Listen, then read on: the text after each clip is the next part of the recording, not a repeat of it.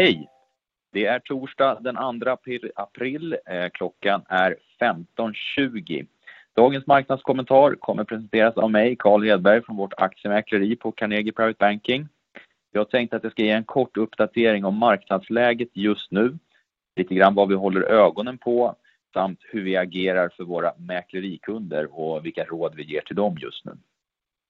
Om vi börjar lite grann med nuläget, så kan vi väl konstatera att Stockholmsbörsen just nu här är ner 1,5% ungefär. Det är en nedgång från eh, nivåerna vi hade på toppen då i eh, slutet på februari med ungefär 26%. Amerikanska index, som inte riktigt har öppnat än, eh, indikerar fortfarande en öppning svagt på plus, men har tappat lite grann av den mer positiva öppningen som indikerades tidigare. Index är där ner ungefär 27% från högsta nivåerna som vi såg i slutet på februari. Vi har fortfarande ett VIX-index som ligger kvar på ganska höga nivåer, just nu runt 55.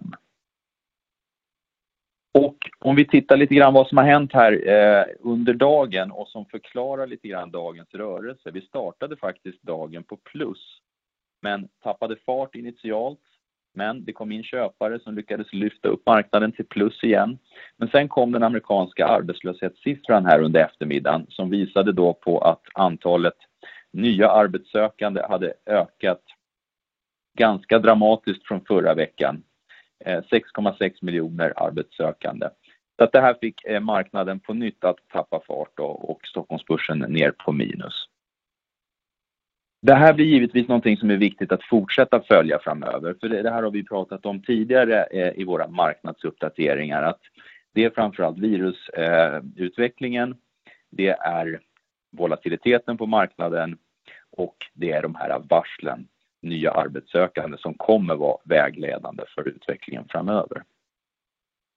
Och eh, Mer vad vi tittar på, framförallt då för vår verksamhet här på aktiemäkleriet, så är det just mycket den kortsiktiga utvecklingen vi försöker eh, spå vart den ska ta vägen och hur vi ska agera för våra lite mera aktieintensiva kunder. Eh, och Här tror vi, som vi tidigare har nämnt, att vi kortsiktigt kan se en liten rörelse nedåt innan vi får en ny rörelse på uppsidan. Eh, här kommer vi nog titta på att se om volatiliteten kommer ner lite grann för att fånga upp ett läge för nya köp. Framför allt att vi kommer ner på nivåer där det finns tekniska stödnivåer om man gör en teknisk analys på marknaden. Och Här ser vi att det indikerar faktiskt eh, en nedåtgående rörelse en tid till. Bästa gissningen i det korta perspektivet är att marknaden kortsiktigt ska ner. Men med det sagt så kan det svänga ganska snabbt, för det kan innebära att vi får ett par dagar av lite större eh, nedåtgående rörelse på börsen och vi når de här nivåerna och då blir det helt plötsligt intressant åt andra hållet att komma in som köpare.